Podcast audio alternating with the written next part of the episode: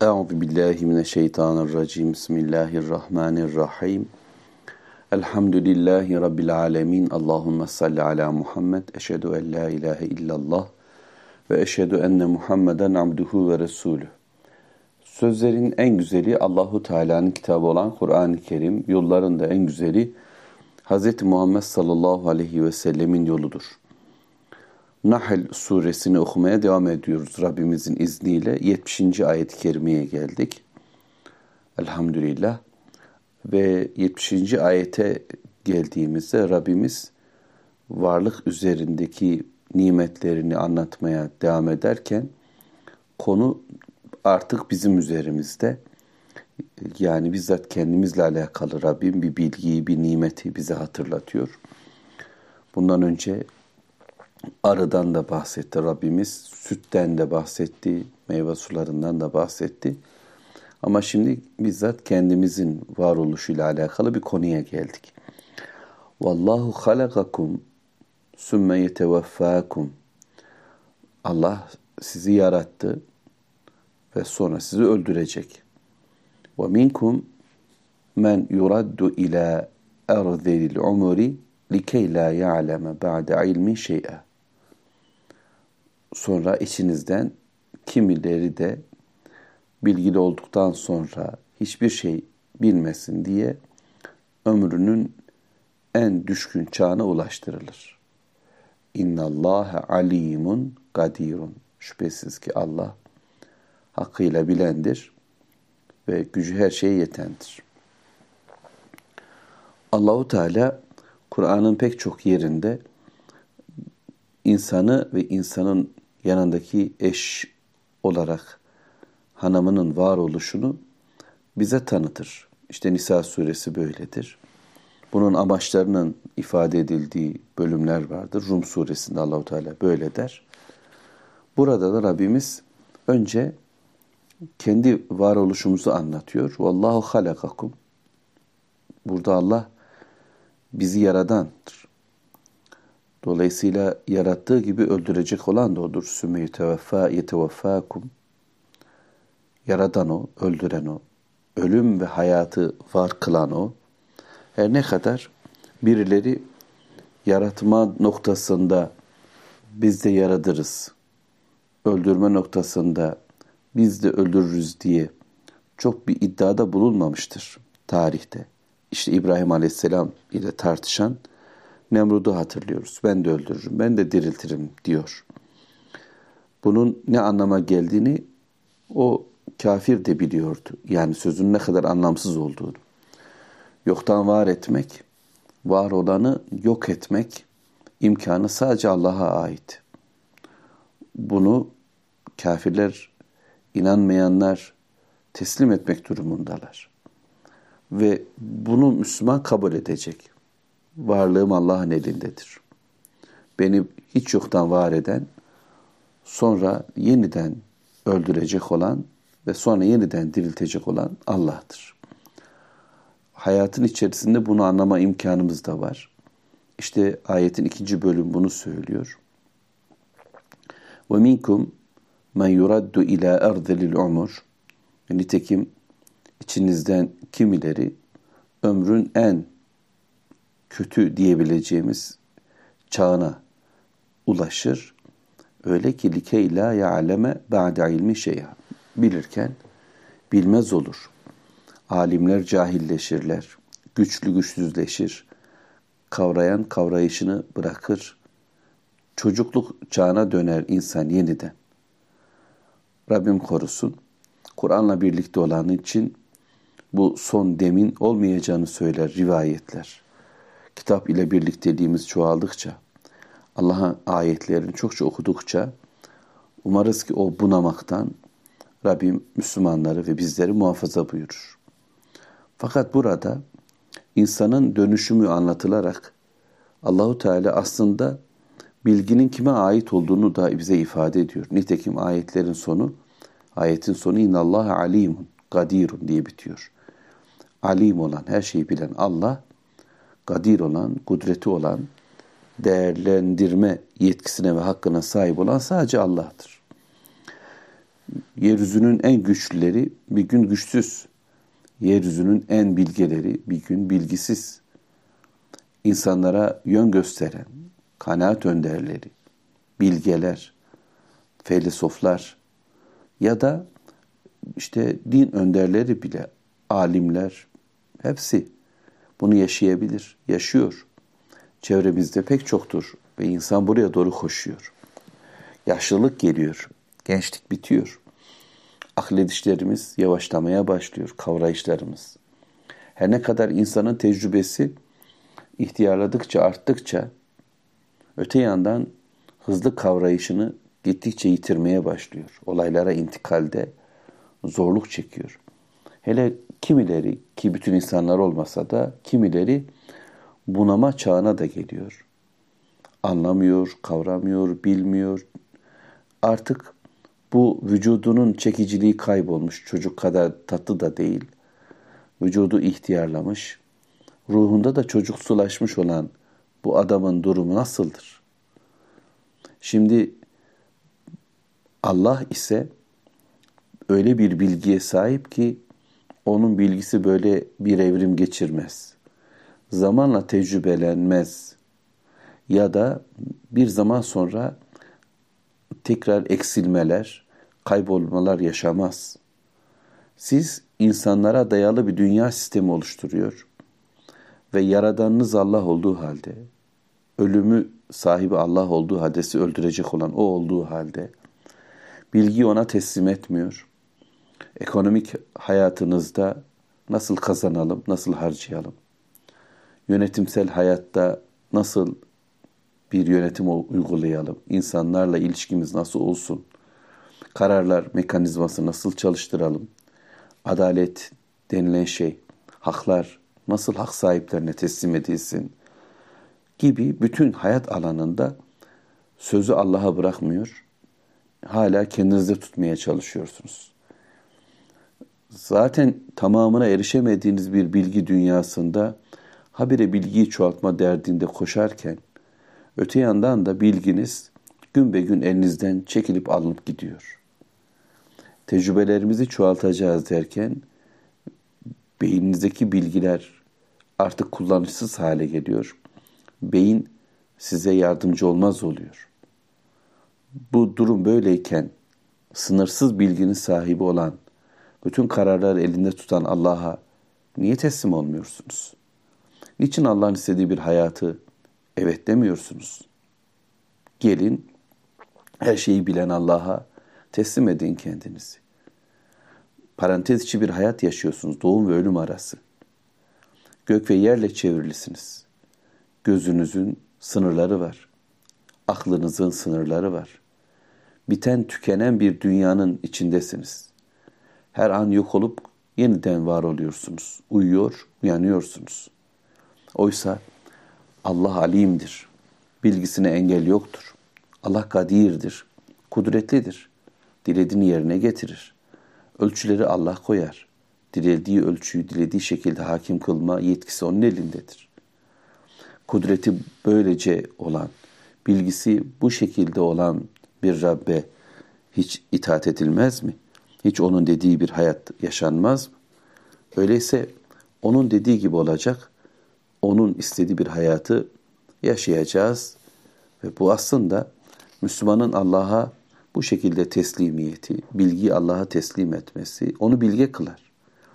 Kadir olan Allah'a, kudretli olan Allah'a, değerleri veren Allah'a teslim olması onu değerlendirir. Güç ve kuvvet sahibi olur.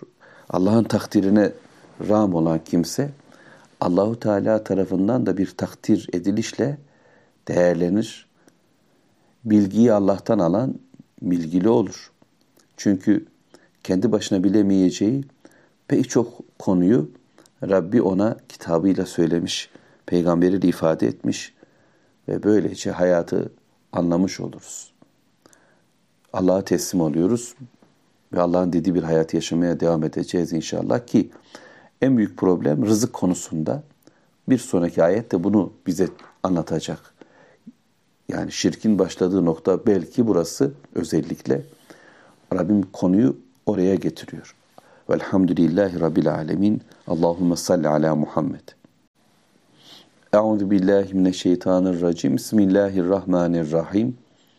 Elhamdülillahi Rabbil alemin. Allahümme salli ala Muhammed. Eşhedü en la ilahe illallah ve eşhedü enne Muhammeden abduhu ve resulü. Sözlerin en güzeli Allahu Teala'nın kitabı olan Kur'an-ı Kerim, yolların da en güzeli Hz. Muhammed sallallahu aleyhi ve sellemin yoludur. Nahl suresinin 71. ayet-i kerimesine geldik elhamdülillah. Vallahu fezzale ba'dakum ala ba'zin fir rizqi. Femellezine fuddilu biraddi rizqihim ala ma meleket eymanuhum fehum fihi sevaun efe bi ni'metillahi yechhadun. Allahu Teala rızık konusunda kiminizi kiminizden üstün kıldı. Üstün kılınanlar rızıklarını ellerinin altındakilerine vermezler ki rızıktan hep eşit olsunlar. Şimdi Allah'ın nimetini mi inkar ediyorsunuz? Ayetin meali de böyle. Rabbimiz bizi yaradandır. Öldüren de dirilten de O'dur. Bilirken bilmezlik çağına eriştiren de kimimizi O'dur. Allah alim, Allah bilen, Allah güç kuvvet sahibidir. Ve bu Allah, bilen olan Allahu Teala, kudreti olan, takdir eden, değerleri ortaya koyan Allahu Teala. Yani yaradan, yaşatan ve öldüren ve yeniden diriltecek olan Rabbimiz, insanlar arasındaki durumları da, biçimleri de değişik değişik fark kılmıştır. Kimimizi kimimizi üstün kılmıştır. İşte kimimizin boyu uzun, kimimizin kısadır. Kimimizin derisinin rengi şöyledir. Kimi kadın, kimi erkektir. Kimi zengin, kimi yoksuldur. Ve özellikle rızık konusunda da Allahu Teala bizi değişik değişik özelliklerde yaratmıştır. Çocuklu olanlar, çocuksu olanlar, erkek çocuğu olanlar, kız çocuğu olanlar. Bunlar bir imtihan konusudur. Ve bütün bunları var eden Allahu Teala'dır. Kimse bunları kendisi oluşturmadı. İşte bunu ben kazandım, bunu ben elde ettim. Bu havanın bir yeri yoktur. Güç sahibi olan Allah'tır. Yaratan nasıl Allah, öldüren nasıl Allah'sa, bilen ve kudret sahibi olan Allah, insanlar arasında bilgisiyle ve takdiriyle, dilediği şekilde bir fazilet, farklılık, fazlalık imkanları oluşturmuştur. Ve herkesin de cennete gidecek yolu aslında bu noktada eşittir. Rabbim nimetler vermiş, yetenekler vermiş, imkanlar vermiş ve bunun karşılığında da demiş şunları yaparsan cennet, bunları kaçınırsanız cehennemden de kurtulursunuz. İşte yol budur. Ve Rabbim bunu da ortaya koymuştur. Dolayısıyla insanların birbiri üzerinde hegemonya kurması, birbirlerini ezmeleri, birbirlerini küçültmeleri, kendilerine verilmiş olan rızıktan dolayı sanki onları kendileri elde etmiş gibi havaya girmeleri onların büyük bir sapkınlığıdır.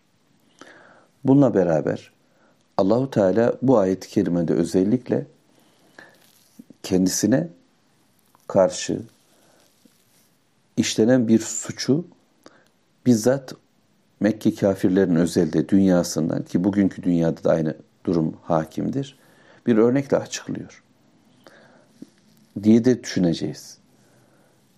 Şimdi bak sizler farklı farklısınız. Babalar ve oğullar var. Efendiler ve köleler var. Patronlar ve işçiler var. Yönetenler ve yönetilenler var. Bunlar kimisi sizin sistemlerinizin, şirk sistemlerinizin yanılgısıdır, bozukluğudur. Allah'a karşı zulmettiğiniz gibi insanların hayatına da zulümle cevap veriyorsunuz. Çünkü şirk sadece Allah'a karşı işlenen bir suç değil, bütün mahlukata karşı işlenen bir suçtur. Bunun yansımaları insani ilişkilerde de sömürü olarak, zorbalık olarak, istibdat olarak mutlaka kendini gösterecektir. Ve müstekbirler ve müstazaflar oluşacaktır. Yani kibirle büyüklenen, diğerlerini ezen ve ellerinde avuçlarında bedenlerinde her ne varsa diğerlerine vermek zorunda kalan, durumunda olan kimseler oluşturulur. Allah'la birlikte başkalarını kabul edenlerin dünyasında bu vardır. Şimdi siz bu dünyanızda nasıl ki kızları hem diri diri toprağa gömüyor, aşağılıyor, kız çocuğu olduğunda yüzünüz kararıyor ve buna rağmen tutup kendi şirk sisteminizin düşüncesinde Allah'ın kızları var diyor. Böyle bir sapkınlığa gidiyorsunuz. Nasıl böyle sapkınlıklarınız varsa sizin kendi dünyanızda da Allahu Teala'nın farklı farklı yarattığı faziletler, fazlalıklar olarak size bahşettiği imkan, nimet farklılıklarını da siz kendi dünyanızda ağır bir kötülük olarak kullanıyor, birilerini sömürüyorsunuz ya. Şimdi oradan bir örnekle şöyle yürüyelim. Siz patronsunuz, efendisiniz ve sizin de köleleriniz var, işçileriniz var, çalıştırdıklarınız var. Şimdi sizlerden bu kendilerine nimetler verilenler, bir üstünlük verilen bir kimse, Allah'ın bu verdiği nimeti, yetkiyi, imkanı kendisinin elinin altındaki olanla paylaşır mı? Bu yetki bende çok. Gel, bunun bir kısmını da sen al. Yarısını da sen kullan. Bu tarla takka bana çok. Gel, bunun bir kısmında da sen çabayla çalış. Allah'ın verdiği rızık. Hatta işte çoluk çocuk, kadın kız.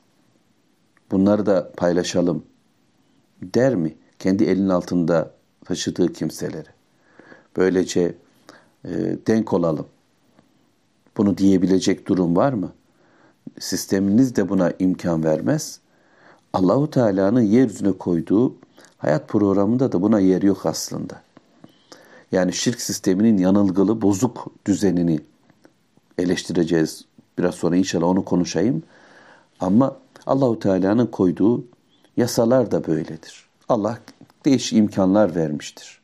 Bu imkanlarla gurur, kibir yapılmadığı gibi bunların paylaşım esası da böyle olmaz. Sen komutansan bütün insanları komutan yapma yetkin de olmayacaktır.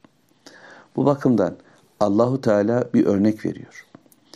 Yani elinizin altındaki kimselerle siz kendinize rızık olarak verilmiş bu yetkileri, bu nimetleri paylaşım yoluna gitmediğiniz halde tutuyor, Allahu Teala'yı ortaklandırıyorsunuz.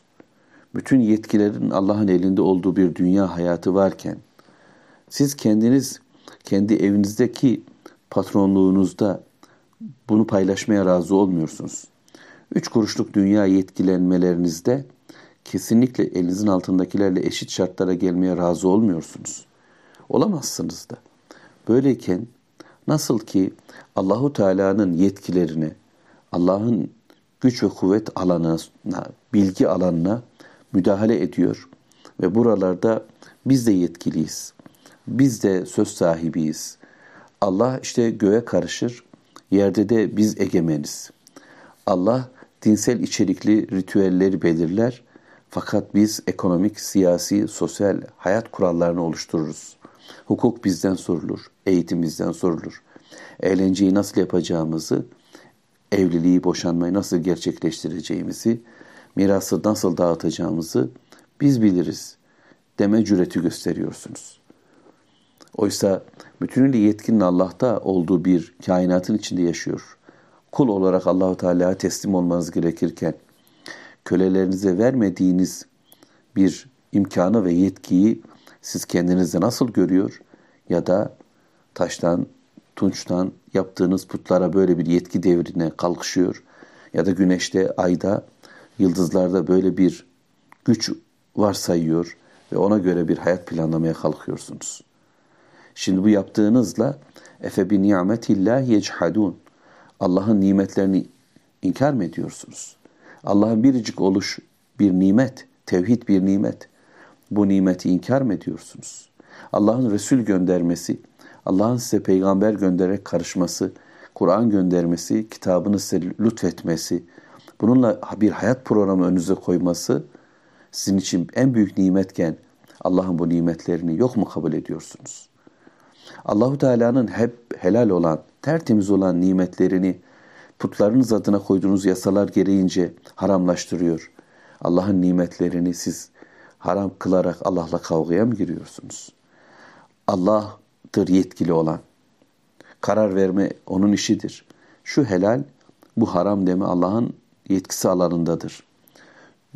Dolayısıyla tüm insani programlarınız, buluşmalarınız, ayrılmalarınız, ekonomik, sosyal tüm karar mekanizmaları Allah'ın istediği şekilde olmalıdır. Sizin istediğiniz şekilde değil.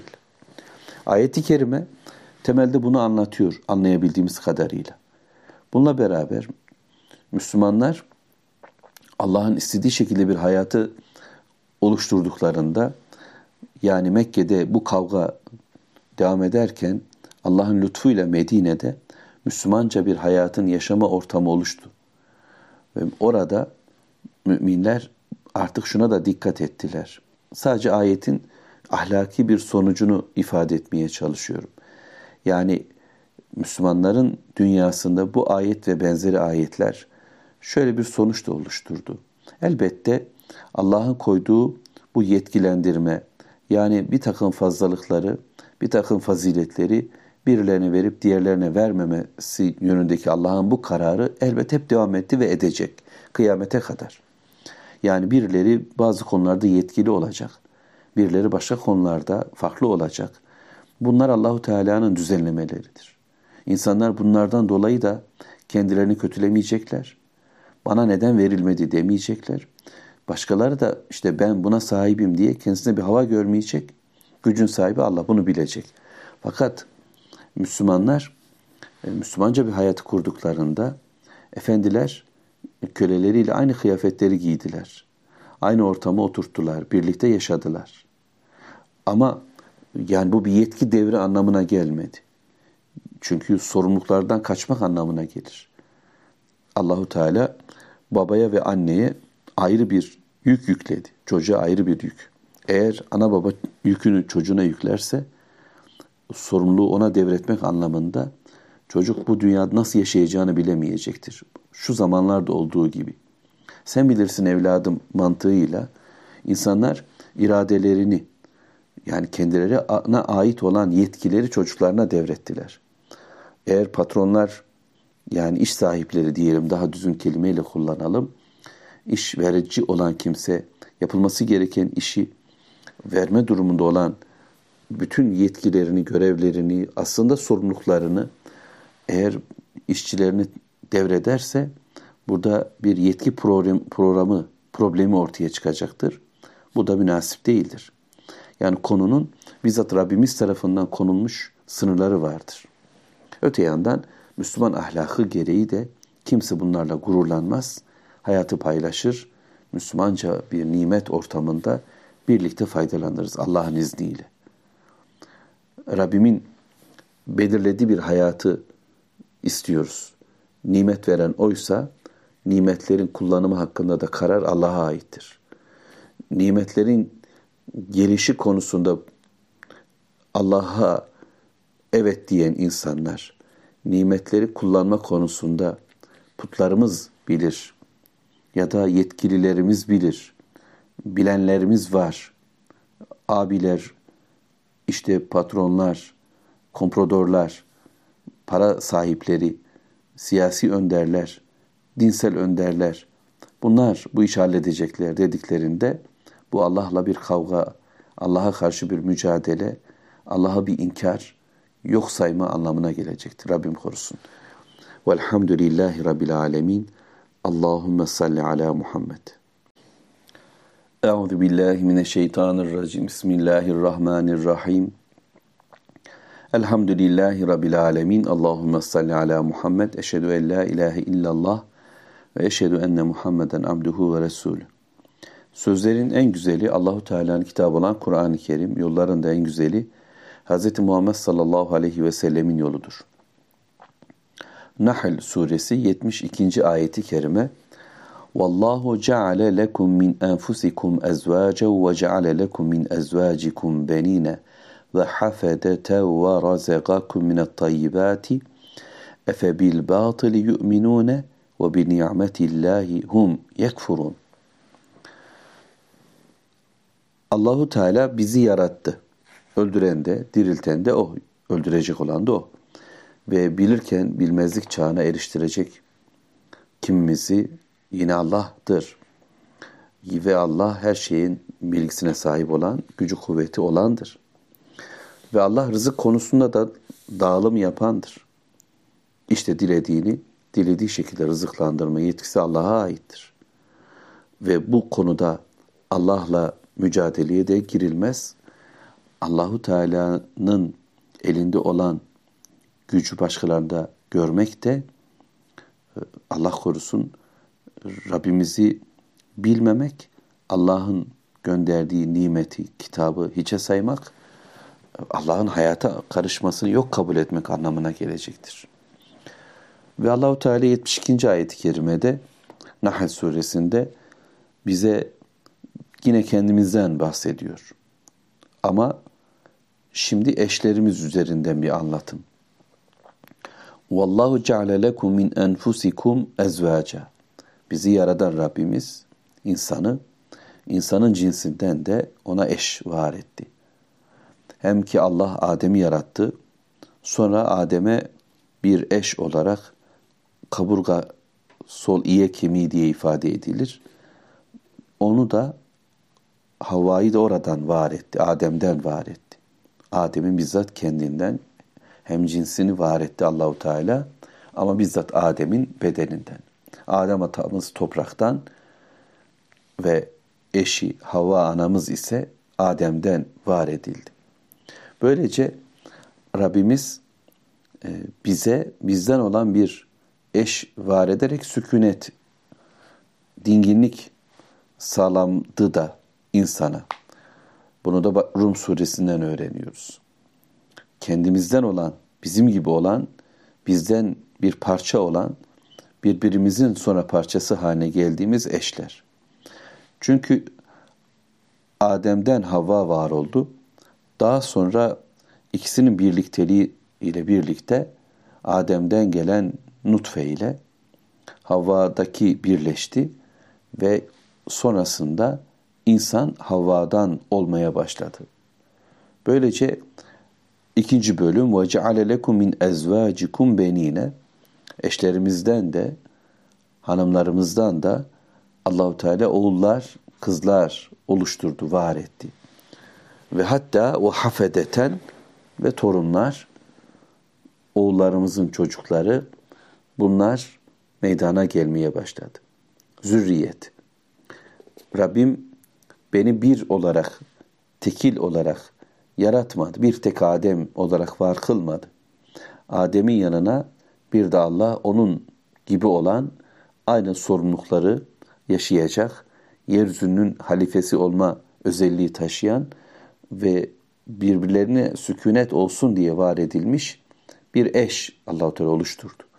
Ve bu eşten insanoğlu türeyecek, çoğalacak. Oğullar, kızlar, torunlar ve diğerleri hep meydana gelecek. İşte Allah-u Teala'nın nimeti. Rabbimizin bize sunduğu bir hayat. Bunu kendi elimizle gerçekleştirme imkanımız da yok. Böyle bir hayatı inşa edemeyiz, oluşturamayız. Çünkü ne kadar istese de insanın oğlu kızı olmaz, çoluk çocuğu olmaz. Ne kadar istese de insanlar kendileri gibi bir varlığı var edemezler. Bir tırnağını bile oluşturamayacağımız, saçının bir telini bile oluşturamayacağımız Rabbim çocuklar lütfediyor. Eşler lütfediyor, hanımlar ve kocalar lütfediyor. Allah nankörlükten bizleri muhafaza buyursun. Bizim için var edilmiş, bizim için yaratılmış olan bu eşleri bulmak durumundayız. Dua edeceğiz ki Allahu Teala'ya, Rabbim bize lütfet, bu nimetini bize bahşet. Bizim için var ettiğin bu eşleri nikahlamayı, senin istediğin helal yollarla bir hayat yaşamayı bize nasip et diyeceğiz. Evlenmiş olan Müslümanlar, kardeşlerimiz, hepimiz de Allah'tan geçim, dirlik, muhabbet, müveddet istemeye de devam edeceğiz. Şeytanın müdahalesine açık bir alan çünkü. Bunu Rabbim var etti. Şeytan bu noktalarda da müdahil olmak istiyor. Sanki beni ben var etmişim gibi Bana kimse karışamaz. İstediğim şekilde bu bedenimi, aklımı kullanırım diyor önce insan. Sonra bu kadınlık, bu erkeklik kendime ait, kafama göre takılırım demeye kalkıyor. İstediğim kadınla yatar kalkarım. İstediğim şekilde cinsel tatminimi gerçekleştiririm demeye çalışıyor. Sonra çoluk çocuk noktasında farklı noktalara doğru gidiyor insanlar. Yani bunlara ihtiyacımız yok. Kedi köpekle de bir hayat sürebiliriz demeye çalışıyorlar. Ya da dilediğimiz şekilde, dilediğimiz nutfeyi farklı ortamlarda, laboratuvarlarda bir araya getiririz. Kafamıza göre bir hayat yaşarız diyor. Hatta annesiyle bu işi yapmaya kalkan, sapkınlıkta ileri giden şeyler duyuyoruz. Rabbim korusun. Yani Allah'ı yok kabul ettiğinde ya da Allah var ama hayata müdahale etmez dediğinde insanların önünde duracak bir sınır kalmıyor. Ve şeytan onu alabildiğine koşturuyor. Ve gideceği yer cehennem. Dünya hayatta da rezil rüsvay olur. Oysa Allahu Teala'nın bizim için verdiği hayat ne tatlı. İşte Allah bizi yarattı. Bize bizim gibi olan bir eş ihsan etti. Ve o eşten çocuklarımız oluyor. Ve o çocuklarımızın ardından gelen torunlar, hizmetkarlar. Bu kelime oğullar ve torunlar diye ifade ettik. Ama tekrar dönersem metne ve hafedeten. Hafede kelimesiyle alakalı tefsirlerde çok bilgi var. Farklı görüşler söylemişler. Bunlar torunlardır. Bunlar çocukların hizmet etme durumunda olanlarıdır. Ama bunlar gelinler, damatlardır. Ya da bunlar hanım tarafından akrabalarımızdır, kaynımızdır gibi. Ya da bunlar hanımın bizden önceki eşinden olan çocuklarıdır, oğullarıdır. Yani biz bir gayret göstermedik ama bunlar bize hizmet eder oldular. Bizim yanımıza, yöremizde kaldılar. Bizi desteklediler. Kelimenin böyle bir yönünü olduğunu da söylüyorlar.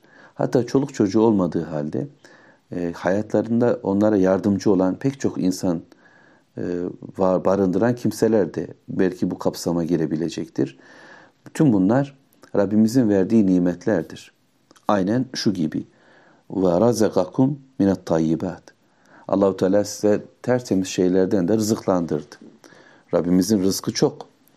İşte hava, su, güneş, ay, gece, gündüz, vücut, nefes almak, vermek ve sonra yeri bitirdikleri ve gökten yağanlar, yediklerimiz, giydiklerimiz hepsi rızık.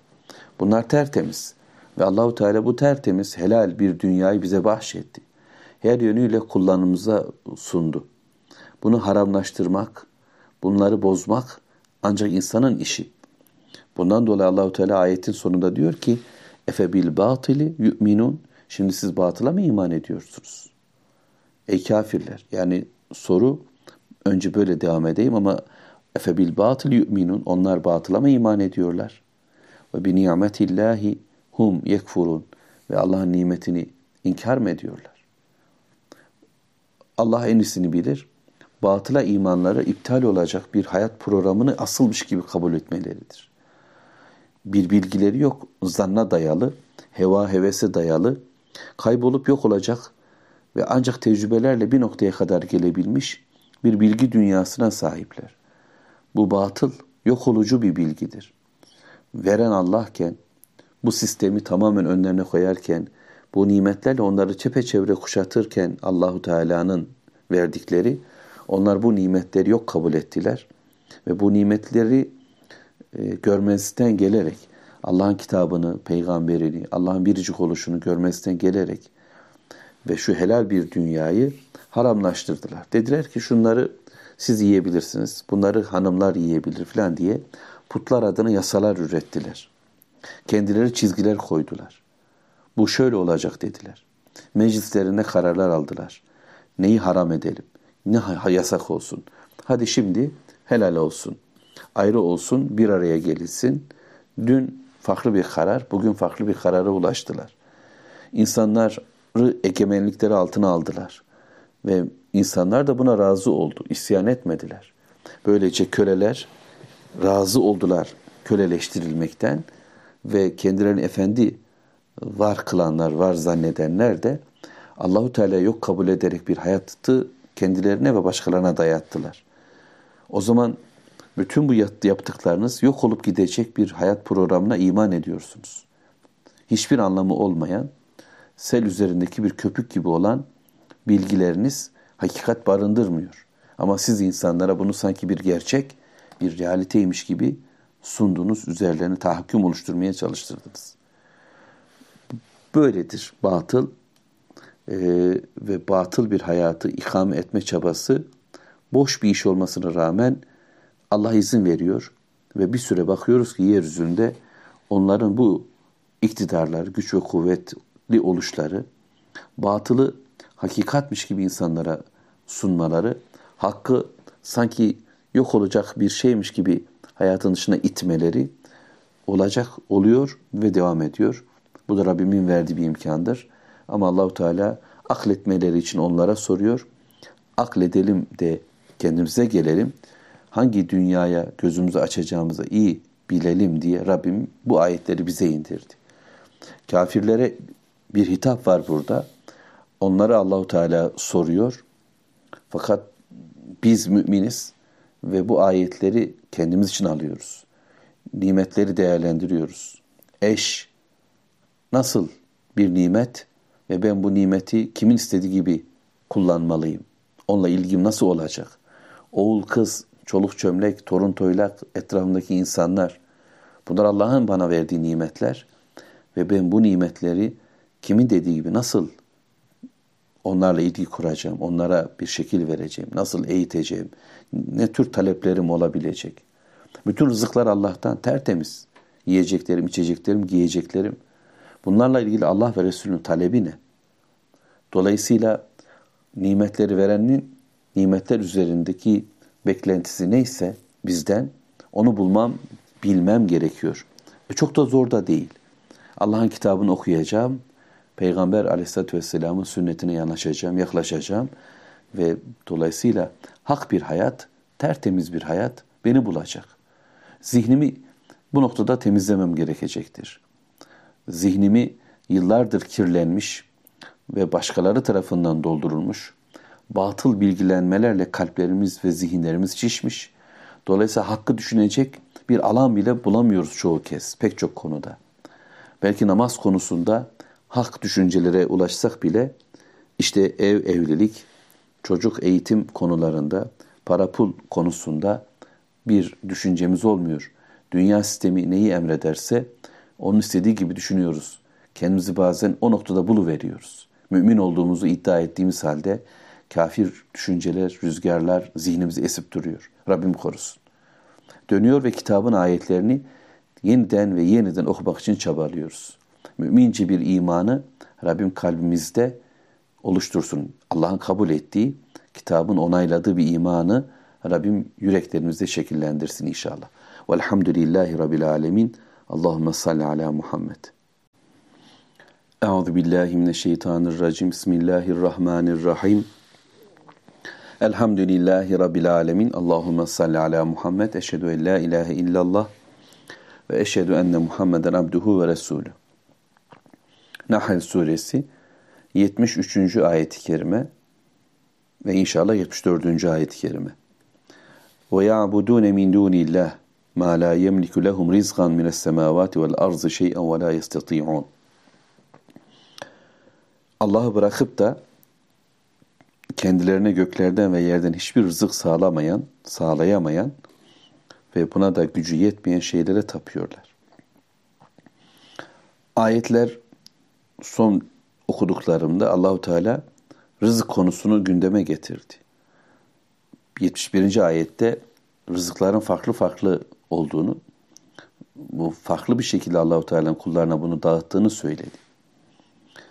Tekrar 72. ayet-i kerimede Allah-u Teala bize eşler, çocuklar, torunlar ve tertemiz rızıklar verdiğini bir daha vurguladı ve söyledi. Ve şimdi tekrar 71. ayette özellikle misal olarak verilen konu sanki önümüze geldi. وَيَعْبُدُونَ مِنْ دُونِ اللّٰهِ Allah'ın dönünde başka kulluk yapılacak merciler, kimseler, konumlar tayin ediyorlar. Dünyadaki insanların tapınışlarının neler olduğunu bir gözden geçirirsek, Allah'ın dışında insanlar nelere tapıyorlar? Allah'ı bırakıp alt tanrılar, Allah'ı yok saymıyorlar ama Allah'ın dışında başka varlıkları onun isimleriyle, onun sıfatlarıyla, ona ait olanla donatmaya çalışıyorlar. Hani yağmur yağdıran demeseler bile suyun kullanımıyla alakalı, tarlalardaki ekini var eden demeseler bile ama ekinin kullanımıyla, hasatıyla, ürünün ne şekilde değerlendirileceğiyle ilgili başkalarına danışıyorlar. Bu başkaları öncelikle insanların kendi nefsleridir, kendileridir. Kendilerini ilah edinirler. Sonra kendi gibi olan insanlardır çoğu kez zaten. Onlara yetki verirler. Bazen bu bir diktatör, bazen bir grup adam, meclis, ekip, bazen kabile şefleri, üyeleri, bazen din adamları, bazen film artistleri, sektörü, yönetmenleri, bilim insanları ya da diğerleri olabilir. Para sahipleri vesaire. Ya da bu kimselerin kendilerini saklamak için kullandığı putlar var edilir. Taştan, odundan, tunçtan, demirden, büyüklü küçüklü semboller inşa edilir.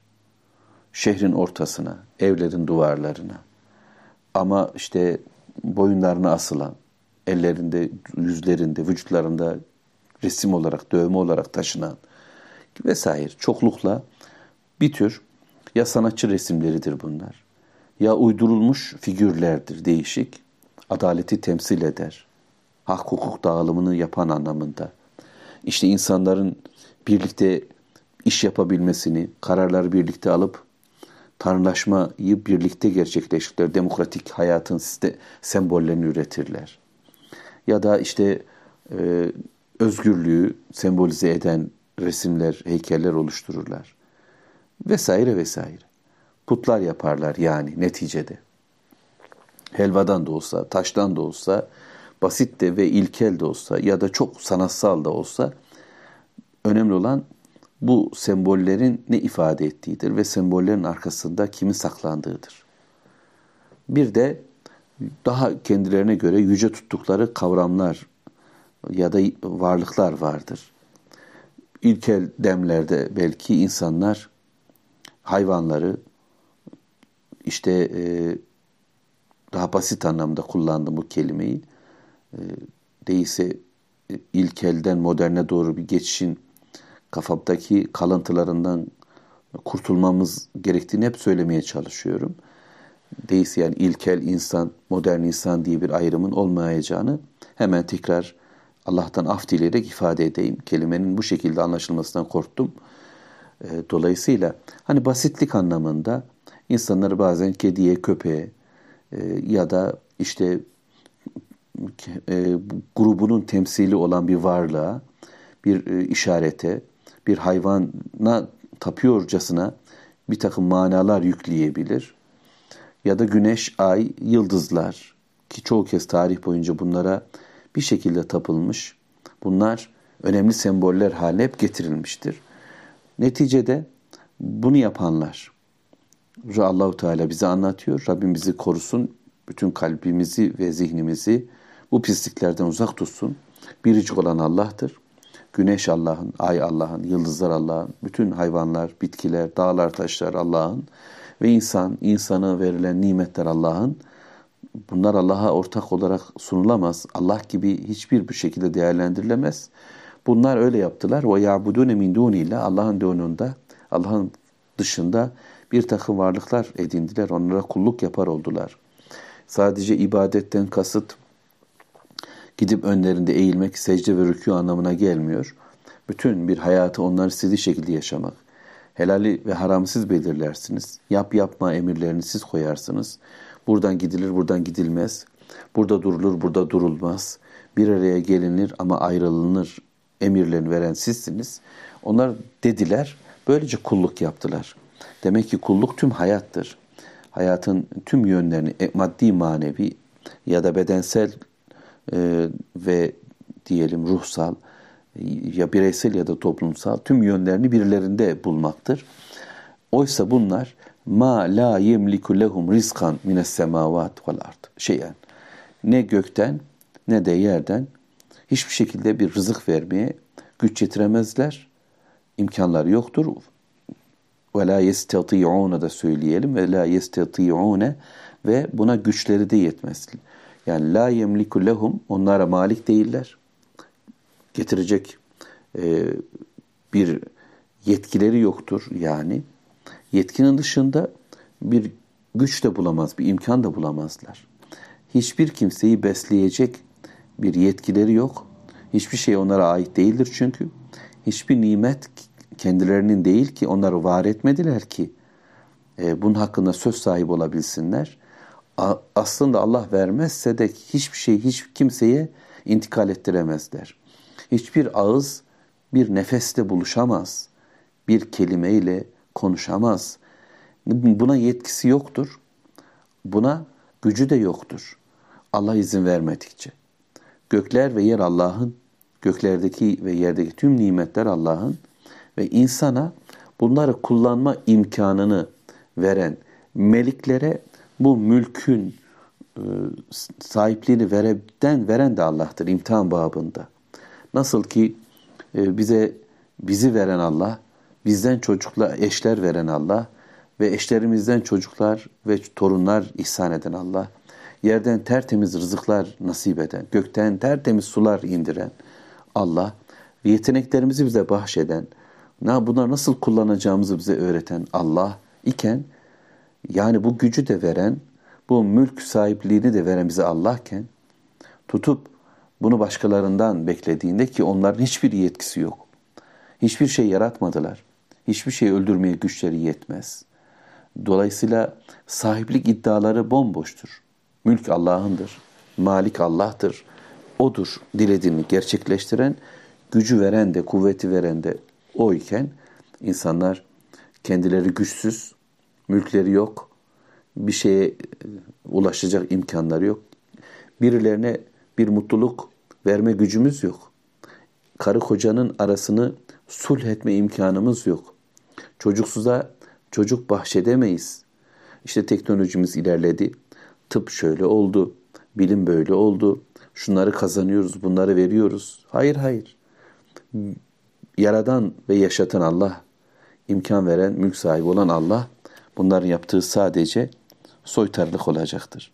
Allah'a karşı bir hayatı sanki ellerinde tutuyormuş gibi göz boyayarak bir batılla kavganın içindeler. Batılla Allahu Teala nimetini yok sayıyorlar. Ve bundan dolayı bir takım örneklere giriyorlar. Ayet 74, Sure Nahl: "Fela tadribu lillahi'l emsale innallaha ya'lemu ve entum la ta'lemun." Artık Allah'a benzetmeler yapmaya kalkmayın. Allah'la beraber başkalarına kul köle olmaya da kalkmayın. Çünkü Allah bilir, siz bilmezsiniz. Bilgi Allah'ın elinde, bilen Allah, varlık Allah'ın elinde, güç Allah'ın elinde, mülk Allah'ın elinde, vekil Allah'ın elinde, vekillik. Dolayısıyla işin başı bilgi, biliyor Allah, dolayısıyla siz bilmiyorsunuz. Bunu kabul edin. Bilen Allah ve bütün değerlendirmeleri Allah yapabilir. İnsanlar Allah'ın hakkında da bir takım temsillere başvurdular. İnsanlar Allah'ı haşa kendileri gibi gördüler. Ona bir baba, anne bulmaya çalıştılar. Ya da ona çocuklar var kılmaya, çocuğu var demeye kalktılar, oğlu kızı. Veya ihtiyaçlarını ona göre düşündüler. Kendileri uyuyorlar ya, Allah'ı da dinlenecek diye düşündüler gibi. Allah hakkında misaller vermeye kalkmayın. Allahu Teala hakkında konuşmadığınız gibi konuşma yetkiniz yok çünkü. Bilmezsiniz, Allah bilir. Hayatın diğer bölümlerinde, yani Allah'ın yetkisinde olan alanlarında da kendileriniz bir takım temsiller getirmeye kalkmayın. Bu şöyle olacak, bu böyle olacak diye ekonomik hayatı böyle yaşayacağız. Sosyal hayatı böyle yaşayacağız. Evliliğimiz böyle olması gerekiyor gibi insanlar Allah'a karşın kendi fikirlerini, kendi dünyalarını, kendi ideolojilerini, ürettikleri felsefeleri sunmaya kalkarlar. Durun. Bunları yapmayın. Güç sahibi Allah. Rızık verebiliyor musunuz? Gücünüz var mı? Yetkiniz var mı? Yaratma ya da öldürme imkanınız var mı? Yok. Öyleyse bilgiyi de Allah'tan almak durumundasınız. Bilmiyorsunuz. Bilgileriniz kaybolup giden bilgiler. Öyleyse nasıl konuşup, yani siz şu eşya hakkında bile aslında hiçbir şey bilmezken, bilmediğiniz bir alan olan Allah, arş, kürsi, cennet, cehennem, bu konular hakkında nasıl konuşursunuz? Elbette düşünelim. Allah düşünmeyi emretti. Elbette akledeceğiz. Allah akletmeyi emretti. Ama Allah'ın önümüze koyduğu bilgilerle akledeceğiz, düşüneceğiz, kavrayacağız da yanlış yollara girmeyeceğiz. Ve Rabbim bu yetkisini şimdi bundan sonraki ayetlerde ortaya koyacak. Bilen olarak bize bir takım misalleri verecek ve böylece konuyu biz de onun öğrettiği şekilde anlayacağız inşallah. Velhamdülillahi Rabbil alemin. Allahümme salli ala Muhammed. Euzubillahimineşşeytanirracim. Bismillahirrahmanirrahim. Elhamdülillah. Allahümme salli ala Muhammed. Eşhedü en la ilahe illallah ve eşhedü enne Muhammeden abduhu ve resulü.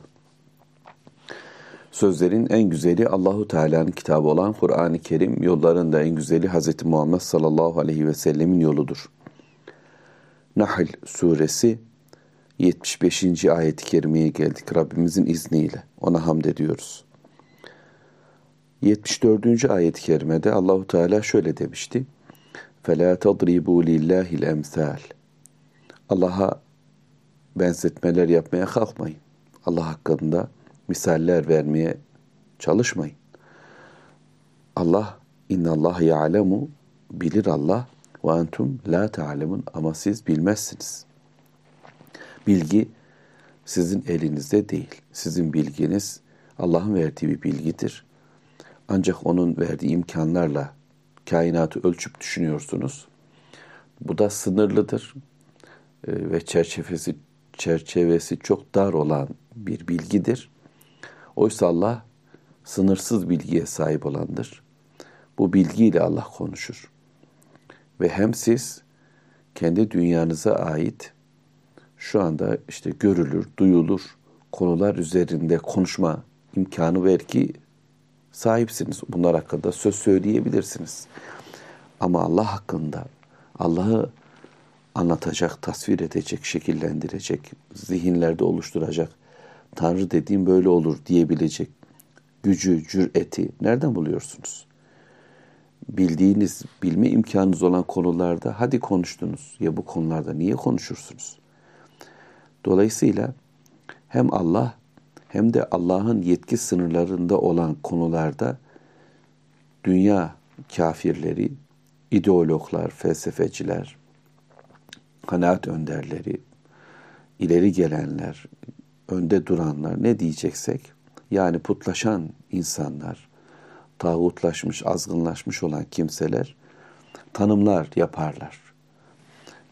Özgürlüğü tarif ederler. Ekonomik dünya böyle olmalıdır derler. Başarıyı, başarısızlığı, çalışmayı, işte durmayı, yükselmeyi, alçalmayı kendilerine göre misallendirirler. Yani sadece Allah hakkında konuşmazlar. Allahu Teala'nın yetki alanlarında da Allah'ın melikliği hakkında, vekilliği hakkında, hükmü hakkında, Rabli, ilahlığı hakkında da konuştukları gibi bunun tasarruf alanlarında da konuşup burayla ilgili örneğin şöyle diye misaller verecekler, tanımlar yapacaklar, tarifler sunacaklar, tahlillerde, analizlerde bulunacaklar ve böylece insanların zihninde, kalbinde başka bir hayatı şekillendirecekler. Böyle yapmayın. Buna yetkiniz yok diyor sanki Allahu Teala, anlayabildiğim kadarıyla. Ve sonraki ayette bilen Allah, 75. ayet, ve bilgisiyle bize bildiren Rabbimiz şu misal veriyor kendisi ve putlar hakkında. Daraballahu meselen abden memluken la yakdiru ala şeyin ve men razaknahu minna رزقا حسنا فهو ينفق منه سرا وجهرا هل يستوون الحمد لله بل ekseruhum la ya'lemun. Şimdi Allahu Teala bir misal veriyor. Daraballahu meselen. Bir misal. Kim o? Abden memluken. Bir köle, zaten kendisi başkasının malı olan bir köle. La yakdiru ala şeyin. Hiçbir şeyde gücü yetmez. Kudreti yok. Yani köle olmaklığı insanın zaten pek çok şeyden uzak durması anlamına gelir. Bir güçsüzlüğü, bir yetkisizliği anlatır. Ama bir de başkasına ait, üzerinde başka sahipleri olan bir köle, ki bütün kölelerde durum belki böyledir ama özellikle bu vurgulanıyor anlayabildiğim kadarıyla. Onun bir de sahibi var. Kendine ait bir hayatı yok. Ne gecesi ne gündüzü. Bedeni, hatta sanki ruhu bile mecbur. Efendisine itaatle dopdolu. Böyle bir köle. Yetenekleri yok, yetkisi yok. Alıp verme imkanı yok. Gidip gelme imkanı yok. Özgürlüğü olmayan, hiçbir özgür tercihi olmayan bir köle ve dolayısıyla la yakdiru ala şey, hiçbir şeyde gücü yetmez. Bir kudreti yok, bir imkanı yok, bir değerlendirme yapamaz. Hayatıyla ilgili bir tercihte bulunamaz. Bir köleyi düşünün. Sonra bunun karşısında وَمَنْ رَزَقْنَاهُ bizim kendisine rızık verdiğimiz bir kimse var. Bir adam ki Allahu Teala ona kendi katından وَمَنْ رَزَقْنَاهُ minna رِزْقًا حَسَنًا güzel bir rızık vermiş. Hoş, hayırlı, tatlı, kendisine bir rızık ulaşmış. Bundan dolayı rızkı var. Yüzü güzel, vücudu, bedeni güzel. Nefes alması, vermesi güzel, ayakta duruşu hoş, elinde nimetler var, imkanlar var. Yiyip içebiliyor, gezip dolaşabiliyor. Ve bir de bunu fehuve yunfiku minhu sirra ve cehra. Gizli açık, istediği kimseye de dağıtabiliyor. İmkanı var. Kimse ona bunu niye böyle yapıyorsun deme hakkına da sahip değil.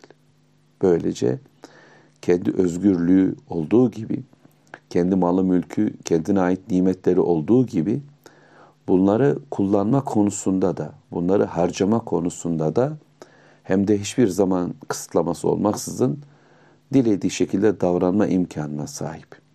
Bir tarafta böyle özgür ve özgürlüğünü güzelce kullanan birisi, bir adam, diğer tarafta özgür değil, hürriyeti yok, köle, imkanı yok, güç kuvveti yok, yetkileri yok, bir şey yok. Birisi. Şimdi soruyor Allahu Teala. Hel yestevun? Bunlar denk midir? Bu ikisini aynı kefeye koyma imkanınız var mı? Elhamdülillah. Konu anlaşılmıştır. Konu anlaşılmıştır. Hamd Allah'adır. Bütün övgü Allah'adır. Başkasını övülemez. Başkasının tercihleri doğru kabul edilemez. Başkasının istediği bir hayat yaşanamaz. Bütünüyle hayatımızın dayandığı yer Allah'tır. Dolayısıyla kendileri zaten yaratılmış olan, bütün imkanlar Allah tarafından kendilerine verilmiş olan ve hayatlarıyla ilgili sadece Allah'ın verdiği bir tercih alanında tercih yapma imkanı olan, kendi başlarına hiçbir iş yapamayacak olan insanlar nasıl tutup da kendilerini Allah'ın karşısında bir yere oturturlar? Ya da kendi ürettikleri putları, ki onlar hiçbir gücü kuvveti olmayan varlıklardır. Ya da ay, güneş, ya da ölmüşleri, ya da yaşayan dirilerden tapındıkları. İnsanlar neye tapıyor idiyseler. Yani Allah'ın karşına diktikleri, Allah gibi değerlendirdikleri, Tanrı diye peşinden gittikleri her ne varsa, insan, cin, yıldız, güneş, ay, semboller, putlar, heykeller, resimler, figürler, ne diyeceksek, bütün Allah karşısına konulmuş olanlar, Bunlar ancak örneğin 1. bölümündeki o köle gibidirler. Canlıları, cansızlarını zaten değerlendirme imkanı bile bulmayalım. Yani gereksiz. Öte yandan işte Allahu Teala dilediği şekilde dilediğini gerçekleştirebilen ve dilediğini en güzel rızıklarla imkanlandıran bir Allah. Bütünüyle her şey onun elinde. Şimdi bu denk midir? Bu bir midir? Bunu nasıl bir araya koyabilirsiniz? Allah ve putlarımız diyebilirsiniz. Allah ve liderlerimiz diyebilirsiniz. Allah ve din adamlarımız, Allah ve para babalarımız, Allah ve siyasilerimiz. Nasıl bunu böyle söyleyebilirsiniz? Allah'ın bir takım yetkilerini nasıl onlarda görebilirsiniz? Oysa bütünüyle hamd Allah'adır. Hayatın tüm borcu Allah'a aittir. Ve dolayısıyla ancak onun sevdiği, onun onayladığı, onun beğendiği bir hayat, doğru bir hayat olacaktır. Nasıl ki mülk Allah'ındır, yaradan O, mülkün sahibi O ve o zaman hamdin de sahibi Allah'tır. Hidayet veren de O, yaşatan da O, öldüren de O, hamd da Allah'adır. Yani tekrarlarsak, tabii ki elhamdülillah diyeceğiz. Bütünüyle onu öveceğiz. Ona şükredeceğiz. Başkasına şükrümüz olmayacak. Ama şu örnek konusunda da hamd Allah'adır. Bu örnek hayatı kim için yaşayacağımızı bize öğreten bir örnek özellikle. Dolayısıyla elhamdülillah dediğimizde hayatı kim için yaşadığımızı zihnimize canlandırmış oluyoruz. Onu övüyor, onu seviyor, onun övüp sevdiği şeyleri tercih ediyor, şükrümüzü, teşekkürümüzü, nimeti verene yöneltiyoruz. Bütün kainatta da durum böyledir. Elhamdülillah. Başkalarına hamd edilmez. Şu sağ olsun, bu sağ olsun denilmez. Bel ekseruhum la ya'lemun. Ama onların çoğu bilmiyorlar. Hamdi bilmiyorlar, nimeti bilmiyorlar, nimetin kime ait olduğunu bilmiyorlar, bu nimete nasıl şükredeceklerini bilmiyorlar, kendilerine güç kuvvet varsayıyorlar, bir imkanlar olduğunu düşünüyorlar. Oysa bütünüyle veren onlara bunları Allah'tır. Dönüp Allah'a şükretmeleri gerekir. Demek ki 74. ayetin sonunda وَاَنْتُمْ لَا تَعْلَمُونَ dedi Allah, siz bilmiyorsunuz dedi. Şimdi 75. ayet-i kerimenin sonunda bel ekseruhum la ya'lemun. Onların çoğu bilmiyorlar. Oysa bugün Müslümanların kafir dünya karşısındaki en büyük ezikliği bilgi konusundadır. Onları biliyor, varsayıyoruz. Ve nitekim onlar da bilgileriyle bizi ezmeye çalışıyorlar.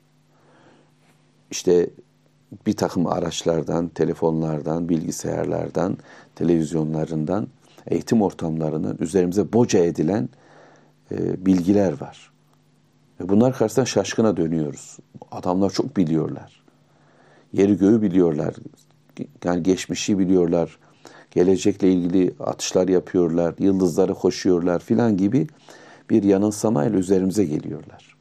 Ve insan etkileniyor. Allah korusun. Oysa Allah-u Teala bize diyor ki bakın bilgi sizde. Müminsen, bu kitapla birlikteysen, bu Allah'ın kelamını okuyup anlama çabasındaysan, en bilenin bilgileriyle karşı karşıyasın. Ve bunları bildiğinde sen hiç kimsenin bilmediği bir noktaya fırladın. Kuşatıcı bir bilgiyle karşı karşıyasın. Çünkü Allahu Teala seni bilgilendiriyor. Onlar ise ne kadar çok bildiklerini söylerlerse söylesinler, bunlar kırıntılardır.